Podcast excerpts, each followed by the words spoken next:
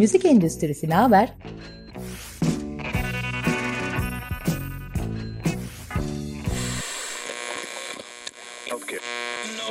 Müzik endüstrisinin her alandaki dinamikleri.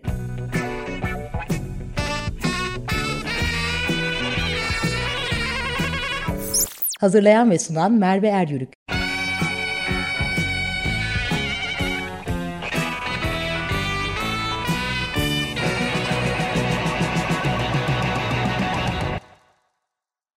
Merhabalar, 15 günde bir yayınlanan Müzik Endüstrisi Ne Haber programına hoş geldiniz. Bugünkü konu müzik endüstrisi hakkında yazan gazeteci Sinem Vural. Bir gazetede bu içeriği en uzun soluklu yazan gazetecilerden biri. Sinem bir dönemde uluslararası bir yapım şirketinin pazarlama bölümünde de çalıştı. Gazeteciliği sebebiyle endüstrinin birçok alanına hakim, güncel gelişmeleri de takip eden biri. O yüzden sohbetimiz çok keyifli olacak diye düşünüyorum. Hoş geldin Sinem. Hoş bulduk Merve. Nasılsın? İyiyim. Sen nasılsın? Eh, iyi. Çalışmaca, dinlemece. İyi. Kolaylıklar olsun. Sinem'le biz pandemide tanıştık. Hala yüz yüze gelmedik. Şimdi de stüdyoda değiliz ne yazık ki. Yine Zoom üzerinden görüşmeye devam ediyoruz. Ama müzik endüstrisinde aktif kadınlardan biri. Kadın vurgusunu çok yapmayı sevmiyordum ama son dönemde yapmam gerektiğini hissettim. Herhalde dile getirmek gerekiyor. O yüzden Sinem'le konuştu, konuşacağım için de çok mutlu olacağım. Sinem, müzik endüstrisinde bu aralar neleri konuşuyoruz? Vallahi biraz yapay zeka zehirlenmesi yaşıyoruz öncelikle. Sosyal medyanın e, neden liste başı olduğunu bolca konuşuyoruz. Yani sosyal medyada varlık ya da oradaki paylaşımın neden bu kadar önemli olduğunu konuşuyoruz. E, bu platformların yan aplikasyonlarını konuşuyoruz. Ama tabii bu çok sektörel bir bakış açısıyla konuşuyoruz. Esas konuşmamız gereken şeyden biraz uzaklaşarak konuşuyoruz yani müzik, müziğin kalitesi bir yana hep gelişmeler, o gelişmelerin bize sağladığı e, liste başılık bunları konuşuyoruz genelde. Dünya ile dünya gündemiyle de senkronize mi konuşuyoruz peki? Yani Türkiye gerisinde mi kalıyor yoksa aynı şeyleri mi konuşuyoruz aslında? Aslında yani bu sosyal medya üzerinden kendi şarkılarının tanıtımını başarıyla gerçekleştiren birçok kişi dünya gündemini takip ediyor. Çünkü etmek zorunda. E, oradan biraz kıvılcımla geliyor buralara ya da işte hangi türler tutuyor biraz bunları takip ediyorlar. Yani etmiyorum diyen de bence ediyor. Yani buradan buraya evrilecek. Bunları denememiz lazım. Sözleri hep buradan çıkma yani globalden çıkma. Biz gerisinde gibi görünsek de ana akımda aslında değiliz. Yani gayet e, yakın takipteyiz bu işleri. Ben de onu görüyorum. Yani toplu hak yönetimi yapan bir yerde çalışıyorum müzik endüstrisinde. Hemen hemen dünyada ne konuşuluyorsa Türkiye'de oralarda. Yani bizim fikir ve sanat eserleri kanunumuz çok genç Avrupa'ya e, ve Amerika'ya göre ama yine de böyle hemen hemen aynı yerlerde bocalıyoruz ya da biraz gelişim alanlarımız var. Sen endüstriye dair haberleri nerelerden takip ediyorsun? Yani Media Search'ten, daha doğrusu Media Research'ten takip ediyorum en ağırlıklı olarak. Bir de LinkedIn hesabı olan herhangi bir birey gerçekten buna maruz kalıyor artık. Hani takip etmesen de onu senin bir üstüne atıyorlar. Çünkü hani çevremiz belli bir şekilde hepimiz endüstrinin bir parçasıyız aslında. Olmuyorum diyen de parçası. Hı hı. Ve görüyoruz yani. Onun dışında ben şeylerin işte Spotify, Apple gibi blokların olduğu yerlerde de çünkü bloglarında da bazen yazılar yayınlıyorlar. Onları da kontrol ediyorum ama en çok içeriği galiba takip ettiğim sanatçıların paylaşımlarından elde ediyorum. Sektörel paylaşımlar yapmasalar da atıyorum Twitter hesaplarında ilginç bir yazı paylaşıyorsa koşa koşa gidip okuyorum. Neye okuduğum da belli değil açıkçası. Aa ne güzelmiş başlığı ben bir gidip bakayım falan diyorum. Genelde başlıktan yakalıyorlar beni. Hı hı. Genelde de hani yazı yazarken çünkü hala yazıları devam ediyorum Hürriyet'te yazı yazarken de bundan ilham alıyorum ve bundan gocunmuyorum. Hani böyle şey birebir çeviri yapmak gibi değil. Bunu alıp bu okuduğumu bana nasıl uyarlarız? Yani bu ülkede bu nasıl görülür, nasıl yankılanır? Ona bakmayı seviyorum açıkçası.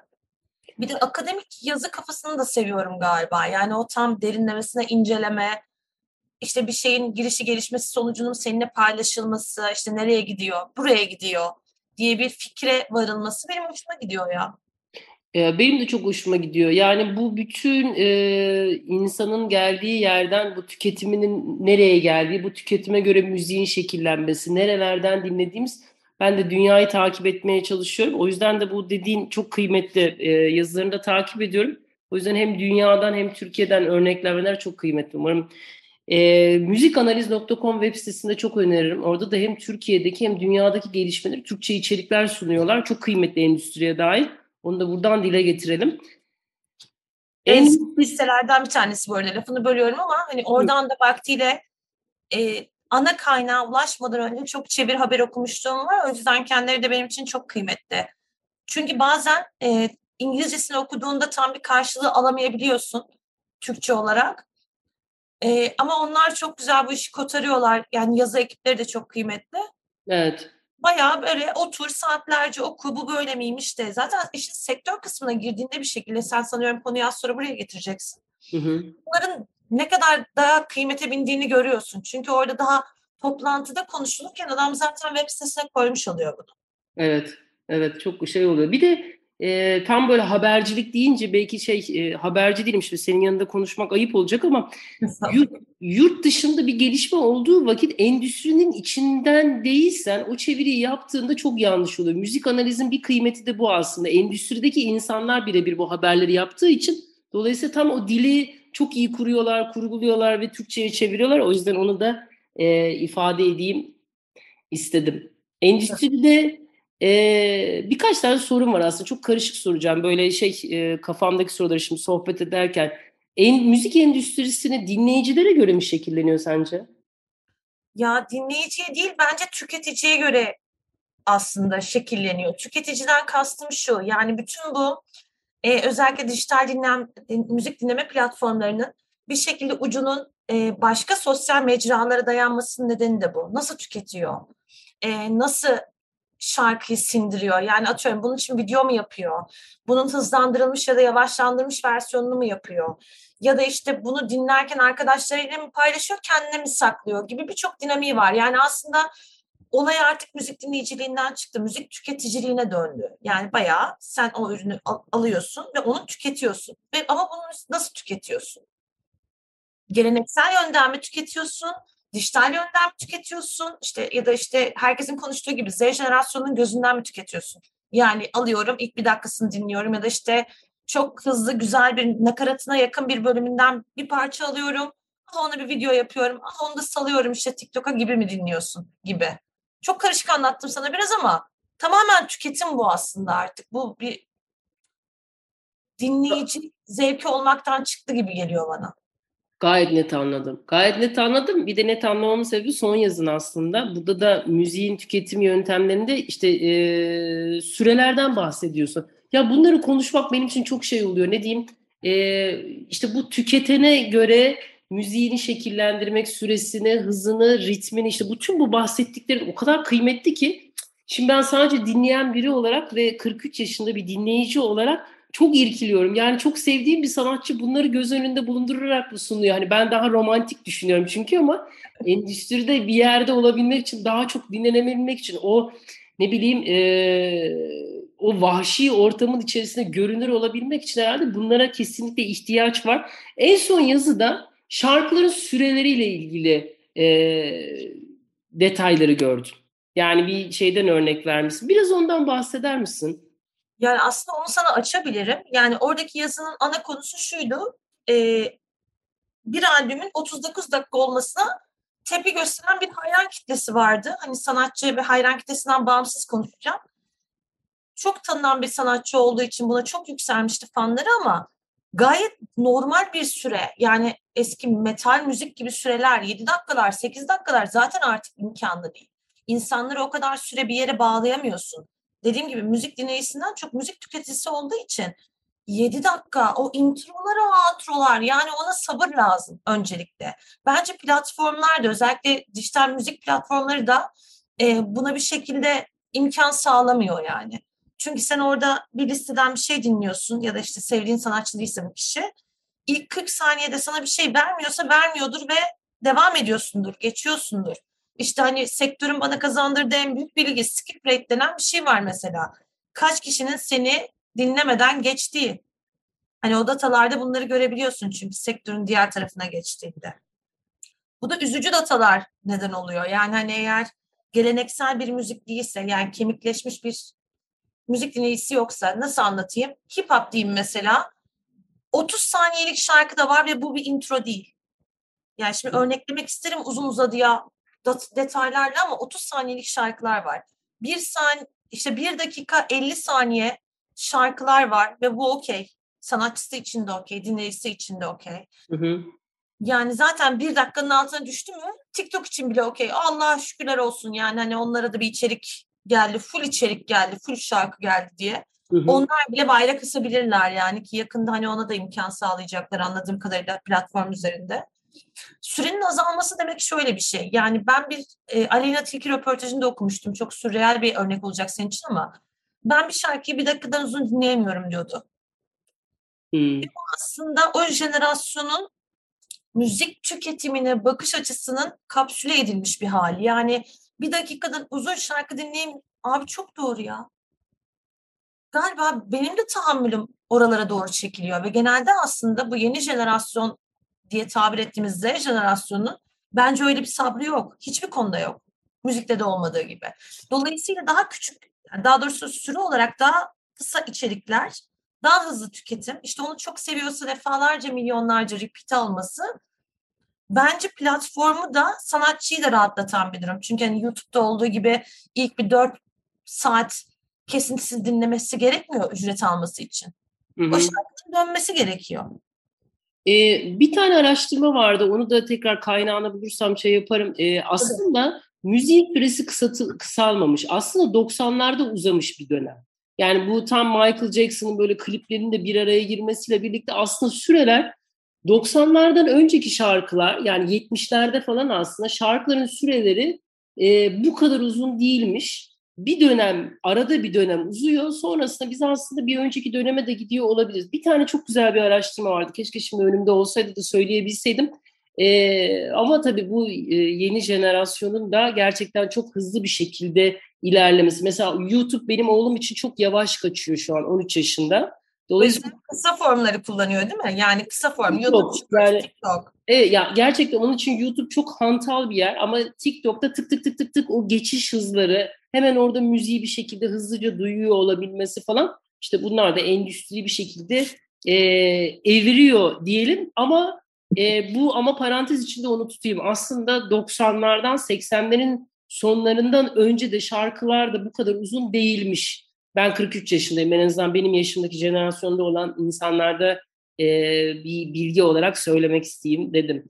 Bu bilgi bende kalsın ama ben de bir ekleme yapacağım. 80'ler glam rock parçalarının uzunluğu ile konuşuruz seninle saatlerce. Konuşuruz. Çok da isterim. Başka uzun bir programda da olsun. Ama şu şeyi çok önemsedim. Dinleyici değil tüketici kısmına değin ben. Sadece dinleyiciye kalmıyor. Bir de nerelerden tükettiğin kısmı da aslında endüstrideki yeni kavramlardan biri. Yani o zincirin içerisinde e, önemli bir şey söyledin. Onu da kendime böyle bir not alayım istedim.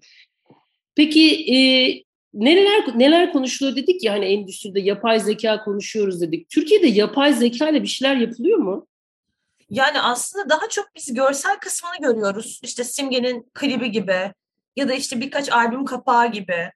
Çünkü hani çok basit yöntemleri var yani bunun artık kullanılabilmesinin bir şekilde görselleştirme işini, o şarkının, o sözün görselleştirme işini çok hızlı bir şekilde hallediyor. Ve bu aslında bir e, masraf kalemini düşürmüş durumda. İşte ben klip olarak ne çekeceğim? Görsel olarak ne koyacağım YouTube kanalıma? Kısmını bir kalem olarak düşüyor. Tabii ki aylık tatlı bedeller ücret yani verince bu ücreti mukabilde yapabiliyorsun bazı sitelerden. Onlar da mevcut. E, ama müziğin üretim kısmında bence hem söz yazımında ki Türkçe söz düzgün yazan bir siteye denk gelmedim. İngilizce yazmışlığım var. Sadece yazıda yazabilmek adına denemek istemiştim mesela. Hı hı. İngilizce söz elde edebildim gayet güzel. E, müzik aranjesi yapan ve hatta onu çok güzel besteleyen ve hani içine işte saksafon koyalım, içine davul solo koyalım, içine bilmem ne koyalım gibi komutlar yazarak elde ettiğim müzikler de var. Hı hı. Ama şu anda bence şöyle biri çıkıp da ben bunu tamamen e, yapay zeka ile yaptım demez. Alacağı tepkiden korkar bence. Çünkü hani sanki arkasında bir üretim yokmuş gibi düşündürtebilir. Hı hı. Halbuki bu, bu da bir üretim şekli. Yani müzisyen olmayabilirsin.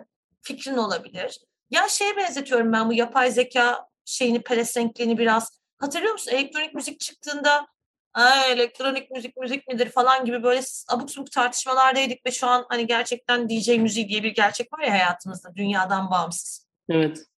Yani bu biraz kabulleniş süresiyle alakalı. Belki hani e, yaratıcılık konusunda bir sona yaklaştı sanatçı ve destek almak istiyor. Bitiremedi o şarkıyı. Çok da güzel başlamıştı halbuki. Mesela burada destek alınabilir bence ya. Ama tabii o desteği yapay zekanın nereyi sample'layarak aldığı da önem taşıyacak ilerleyen günlerde. Atıyorum tamamen orijinal bir yürüyüş mü çıkardı yoksa baş, var olan bir şarkıda birkaç bir şey değiştirerek mi o şarkıya ekleme yaptı? Bence buralardan patlayacak ilerleyen dönemde. Hani kimse ben yapay zeka ile yaptım demeyecek bunu yani. E, endüstride şimdi oğlum benimle çok dalga geçiyor baby boomer olduğum için. Şimdi mesela bana bir şey gösterdi. O şimdi chat GPT üzerinden çok fazla hikayeler yazıyor. E, bana mesela bir video gösterdi. Hiç var olmayan bir kişi, yani benim gibi müzikle hiç ilgisi olmayan, müzik yaratmak, icra etmek, perform etmekle hiç ilgisi olmayan bir kişi bir iki kelime yazıyor. Bir hikaye oluşuyor. O hikayenin bestesini yapay zeka yapıyor e, bir tane şarkıcı performer tasarlıyor, klibini çekiyor, albüm kapağı yapıyor. Bunların hiçbirine yani insanın yaptığı sadece 2-3 kelime geri kalan bütün düzenlemeler, besteler, performer görüntüleri falan filan hepsini yapay zeka yapıyor. E, ben tabii görünce böyle ürküyorum ama o onun için müthiş bir alan. Tabii ben biraz daha böyle kafa olarak daha demode kalıyorum bu anlamda ama e, tabii ki ihtiyaç var ya olmaz olur mu? Bir yandan da böyle çok endüstrinin e, ne diyeyim yeni katma değeri aslında. Ya ben de şeyi anlamıyorum mesela. Şimdi hani birçok şarkının endüstrinin diğer tarafından konuşayım. Birçok şarkının bir meta e, kaydı var aslında. Datası var. Bütün her şey dijital olarak kodlanmış durumda. Bunu internete yüklerken yani bir şekilde sana ulaştırırken ben bunu. E, her şey aslında bir kodlamayla karşında bir hani DNA örgüsü gibi duruyor. E şimdi yapay zeka tartışmalarına bakıyorum. E, tabii ki o DNA koduna işte atıyorum belli bir süre aralığını 7 saniye, 4 saniye neyse işte aldığında bu bir alert verecek bir tarafa yani. Ve diyecek ki bu şarkının aslı şuradan alınmıştır. Hı-hı. Mesela bu nasıl kontrol edeceklerine benim kafam hala basmadı. ben de öyle söyleyeyim. Bunu nasıl detek edecek ve bundan nasıl telif alacak? Onu ben de anlamadım. Anlama aşamasındayım. Yazılar okuyorum. Okudukça bunalıyorum falan. Ama ben de anladığımda paylaşacağım. Bu arada anlayan biri olursa lütfen bana ulaşsın. Telif konusuna hiç girmiyorum. Orada koca, koca bir grilik var. Hiç daha orada değilim yani de. Bir şey daha sormak istiyorum sana. Yine cevabını bir kısmen buldum. Bazen karıştığım şeylerden biri. Müzik endüstrisinde bağımsız olmak ne demek? Yani bağımsız müzisyen, bağımsız yapımcı ne demek? Ya benim anladığımdan bahsedeyim aslına bakarsan. Çünkü her bağımsız müzisyen bağımsız mıdır ya da her bağımsız yapımcı yapımcı mıdır? Yani, yani evet, aslında gelmek istediğim yer orası evet tanımdan da. Evet, bendeki yansıması şu yani herhangi bir şekilde müzik gazeteciliği yapan bir insan olarak diyeyim köşe yazarı olarak da tanımlamayayım kendimi. E, müzik gazetesi olarak gördüğüm şey şu biri bağımsızsa her şeyi kendi yapıyordur ve mali anlamda da bir yere bağımlı değildir. Şu demek değil ben şarkımı dijital olarak upload ettim. Bu paranın yüzde yüzü sana mı kalıyor güzel kardeşim? Yapımcıysan sana mı kalıyor? Yap, müzisyensen sana mı kalıyor? Ben buna bakıyorum bağımsızlıkta. Hı. Ha eğer e, sen başka bağlarla başka yerlere bağlıysan dağıtımını yaptırdığın bir yöntem olabilir bu. Ya da çatı grup olabilir. Sen bağımsız olduğunu iddia ediyorsun ama çatı bir şirket vardır başında. Nasıl anlatayım ki yani hani sen aslında böyle bir yükleniciyle çalışıyorsundur bağımsız olduğunu iddia eden gibi. Hı hı. Ya tam bir karşılığı yok onun ama süreç içerisinde anlıyorsun. Yani sen telifinin yüzde yüzü sana geliyor mu? Gelmiyor mu? E, istediğin zaman müziğini belirli ortamlardan kaldıramıyor musun? Son söz etkisi sende değil mi? O zaman sen bağımsız değilsin. Peki Benim bakış açım bu şekilde. Yani mesela atıyorum sen Merve bir şarkı çıkardın. Eğer sen bunu bağımsız olarak çıkarırsan 3 ay sonra bundan beklediğim verimi almadın. Bin kişi dinledi ve çok demoralize oldun ve bunu bütün platformlardan silmek istiyorsun. Silemiyorsan bağımsız değilsin. Hmm, anladım. Eğer bir sorumluluğun varsa başka bir yere ve bir onay sürecinden geçiyorsan bence bağımsız değilsin. Olaya bakış açım bu kadar basit benim. Anladım, Orada anladım. başkaları başka bakıyor olabilir. Yani pazarlamasından e, menajerine falan buna başka bakıyor olabilirler. Benim bu bakış açım bu konuda çok net. Üretim Hı hı. konusunda. Peki bir şarkının ya çok fazla şarkı üretiliyor. Geçenlerde şeyini vermiştik, rakamını vermiştik. Bir sürü şarkı var.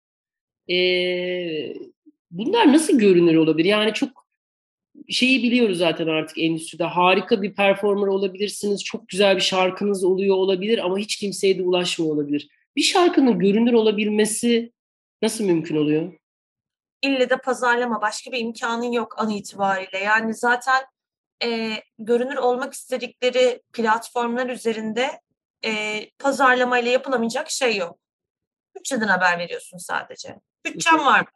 Bu az olabilir, bu çok olabilir, bu devasa olabilir. E, işte dünya starısındır. E, rakamı bile telaffuz edemeyecek kadar geniştir. E, ama pazarlamadan geçiyor. Bu demek değil ki benim param yok, ben kendimi pazarlayamam. Pazarlarım. E, gereken bütün tuşlara aynı anda basmanız gerekiyor o zaman da. Yani şöyle, e, bütün sosyal mecralarda online olmanız gerekiyor. Bir şekilde kendinizi insan olarak da tanıtmanız gerekiyor. Müziğinizi olabildiğince fazla paylaşmanız gerekiyor. Bütün platformları aktif kullanmanız gerekiyor. Ne yazık ki. Ben müzisyenim ve beni keşfedecekler. Ben biliyorum bu artık çok naif bir bakış açısı. Hı hı. Çünkü çok fazla üretim var. Bu kadar üretimin olduğu ve geçen sene mi hatırlamıyorum Spotify bir rakam açıkladı. 10 bin mi? Ya ben tabii küçük de söylüyor olabilirim yani iyi niyetimden ama Yok yok evet öyle bir rakamdı böyle ayda şu kadar şarkı yükleniyordu. hayır hayır sıfır çekmiş. Bir tane dinleyeni yok. Arkadaşım da mı yok? Güzel kardeşim yani sıfır çekmiş platformda. Hı hı. Yüklenmiş ve hiç dinlenmemiş. Listeye konmasını geçiyorum yani. Bir de öyle bir algı da var. Ben listeye konmuyorsam ben dinlenmiyorum. Hayır bu zamanla oluşacak bir şey. Bugün birden başlıyorsan kendini tanıta tanıta, müziğini tanıta tanıta, kaliteni tanıta tanıta bir yere geliyorsun. Yani kimse dünden bugüne Tarkan olmuyor. Evet. Tarkan bile dünden bugüne Tarkan olmadı yani. Onun bile bir süreci vardı o döneme göre. Tabii. Yani bu Beklentileri biraz aşağı çekip aslında çalışmak gerekiyor ve çalışmayacaklarsa da e, bence işin mızmızlanma kısmına geçmemek lazım hemen. Bir olaya bakmak lazım yani hani ne oluyor, ne bitiyor, dengeler ne? Şu da demek değil bence. Biraz uzun konuştum farkındayım ama hayır. yurt dışında şu tür tutuyormuş, o tür yapayım. Bu da bir sonuç değil çünkü sende tut yani senin üstünde bir kıyafet gibi duruyorsa o sana ait değilse sanki dışarıdan alınmış bir şey gibi duruyorsa zaten tutmayacak. Hani bunun pazarlamasına çalışmanın da manası yok. Sevdiğin, sana yakın, sana değen, senin etrafındaki insanlara değen, arkadaşlar da önemli bir faktördür dinletirken. Bir şey yaparsan sen ve onu tanıtmaya kendini böyle adarsan yapamayacağın şey yok bence ya. Ya aslında işte tam olarak bu bu müziğin metasını konuşmamız lazım. Yani bu müziğin metasında yani e, sadece dediğin gibi bu romantiklikten çıkıp bir müziğim var güzel ve bana ulaşsınlar ve beni bulsunlardan daha çok iş gibi yönetilmesi gerekiyor. Yani bunun tanıtımından, insanlara ulaşmasından, nasıl ilgi çekeceğinden, nerelere gönderileceğinden bir planının ve stratejisinin mutlaka kuruluyor olması gerekiyor. Aksi takdirde ulaşamıyor. 10 bin kişi, yani 10 bin tane şarkının hiç dinlenmemiş olması çok acayipmiş. Endüstride yine konuşulan başka bir şey var. E, do it yourself, kendin yap. Saydan yapılıyor mu ya? Yani bir kişi hem eserini kendi üretip, kendi söyleyip, e, kendi yapımını yükleyip ve tüketiciye ulaşana kadar her şeyini tek başına yapabilen insanlar var mı? Yani en son ben Nilipek'te bıraktım. Hala yaptığını da düşünüyorum bu arada. Hı hı. Çünkü seven insanlar var. Yani bu kontrol bende olmalı ve bana karışılmamalı. Ee, tabii şunu seven insanlar da var. Ben müziğimi yapayım ve benim yerime her şeyi bir şirket yapsın. Bu da okey. Bence ikisi de yanlış yorumlar değil aslına bakarsan. Ama kendi yapan insanlara gerçekten sabrım çok büyük ya. Çünkü suçlayacakları kimse olmuyor kendilerinden başka. Düşünsene şarkı tutmadı. Hı hı. Yani bu şeyi sonrasındaki bütün işte yorumlar, süreç, dinlendi ya da dinlenmedi kısmındaki bütün sorumluluk onlara ait. Bence bunun psikolojik savaşı daha yüksek ya. O yüzden belki de do it yourself yapılıyor mu diye soruyoruz. Çünkü yapanların bence konuşacak hali de pek kalmadı yani. Hani o masraflar, o giderler, işte hani o kendini tanıtma çabası. Ben çok iyi hatırlıyorum bundan 5 sene önce. Yani benim mail kutum bir şarkım var dinler misin de dolardı. Şu an ChatGPT'ye girsinler. Açık konuşuyorum. ChatGPT'ye girsinler. Ben müziğimi nasıl tanıtırım? Basın bülteni yaz diyorsun yazıyor. Hı hı. Marketing planı yap diyorsun yapıyor. Hı hı. Hareket versin yani hani. Hı hı. Onlara sadece hani bunu böyle bir mantık çerçevesine oturtup yapabilmek kalıyor. Hani bunun için doğru insan mı seçerler, kendileri mi yaparlar? O da artık onların seçimi olur. evet. Bence Peki- işler daha kolaylaştı. Var bildiğin gibi değil bence ya. Evet biraz daha şey vaziyette. Benim aslında bir tane endüstride anlayamadığım bir şey var ya da belki sen beni aydınlatırsan sevinirim. İnşallah. Ee, ee, hemen hemen Türkiye'de herkesin ismini bildiği sanatçılar, çoğunun kendi yapım şirketleri var. Hı hı. Ama ona rağmen albüm çıkardıkları vakit başka yapım şirketlerinden çıkarıyorlar. Neden? Dağıtım firması olarak kullanıyorlar aslında. Hmm.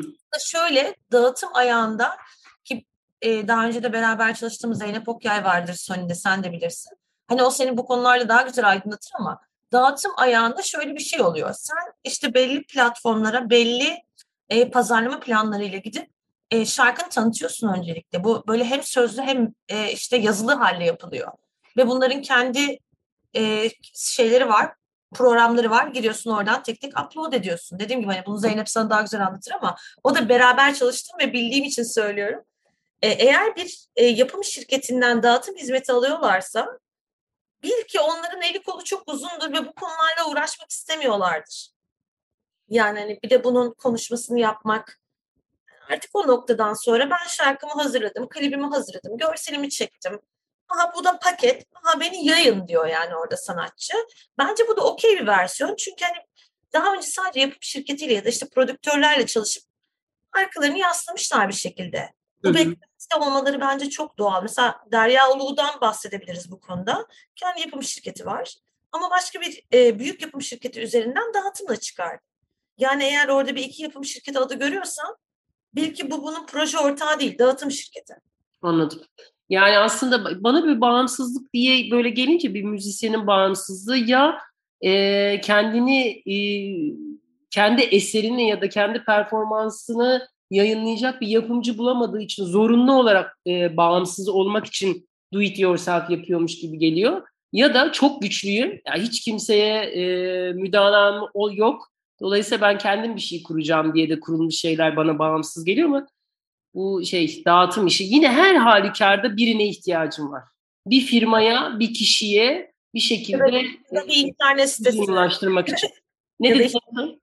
ya da bir internet sitesine işte yani hani Evet, evet. Bir platforma. Aynen öyle ama onun da tabii avantajları, dezavantajları var. İstediğin zaman yüklüyorsun, istediğin zaman tek down edebiliyorsun falan. Bunun tabii teknik tabirleri falan da var. Uzun uzun anlatırım bir gün ilgilenenlere de. Şimdi hani başınızı şişirmeyeyim. Sektörün öbür tarafına geçmek de bana bunda faydalı oldu. Bazı şeylere ben de böyle anlam veremiyordum. Ya saçma sapan işler falan dediğim her şeyin bir nedeni olduğunun farkına vardım. Ve hani artık böyle büyük cümleler kurmak yerine olabilir. Evet olabilir. Hmm, falan gibi böyle daha minnoş, daha tatlı, daha ortacı falan bir insan oldum. Gerçi daha da ortacı nasıl olacağım bilmiyorum ama oldum yani. Ya endüstrinin dinamikleri çok farklı. Yani böyle hem birbirine çok dokunan bir şey var, hem menfaatler çakışıyor, hem yan yana duruyor. Dolayısıyla e, müzik endüstrisinde her şey çok mümkün. O yüzden ben de artık çok şaşırmıyorum. Soruyorum ama cevaplarda şaşırmıyorum artık. Sana Tabii canım. sormak istediğim bir sürü soru var ama ne yazık ki vaktimiz çok kısıtlı. Verdiğin bilgiler için çok teşekkür ederim Sinem. Burada olman çok e, benim çok e, ne diyeyim faydalı oldu bana. Çok katkı sağladı. Çok teşekkür ederim katıldığın için. Teşekkür ederim. Başka soruların olursa yine beklerim. Görüşmek üzere. Görüşürüz. Bay bay.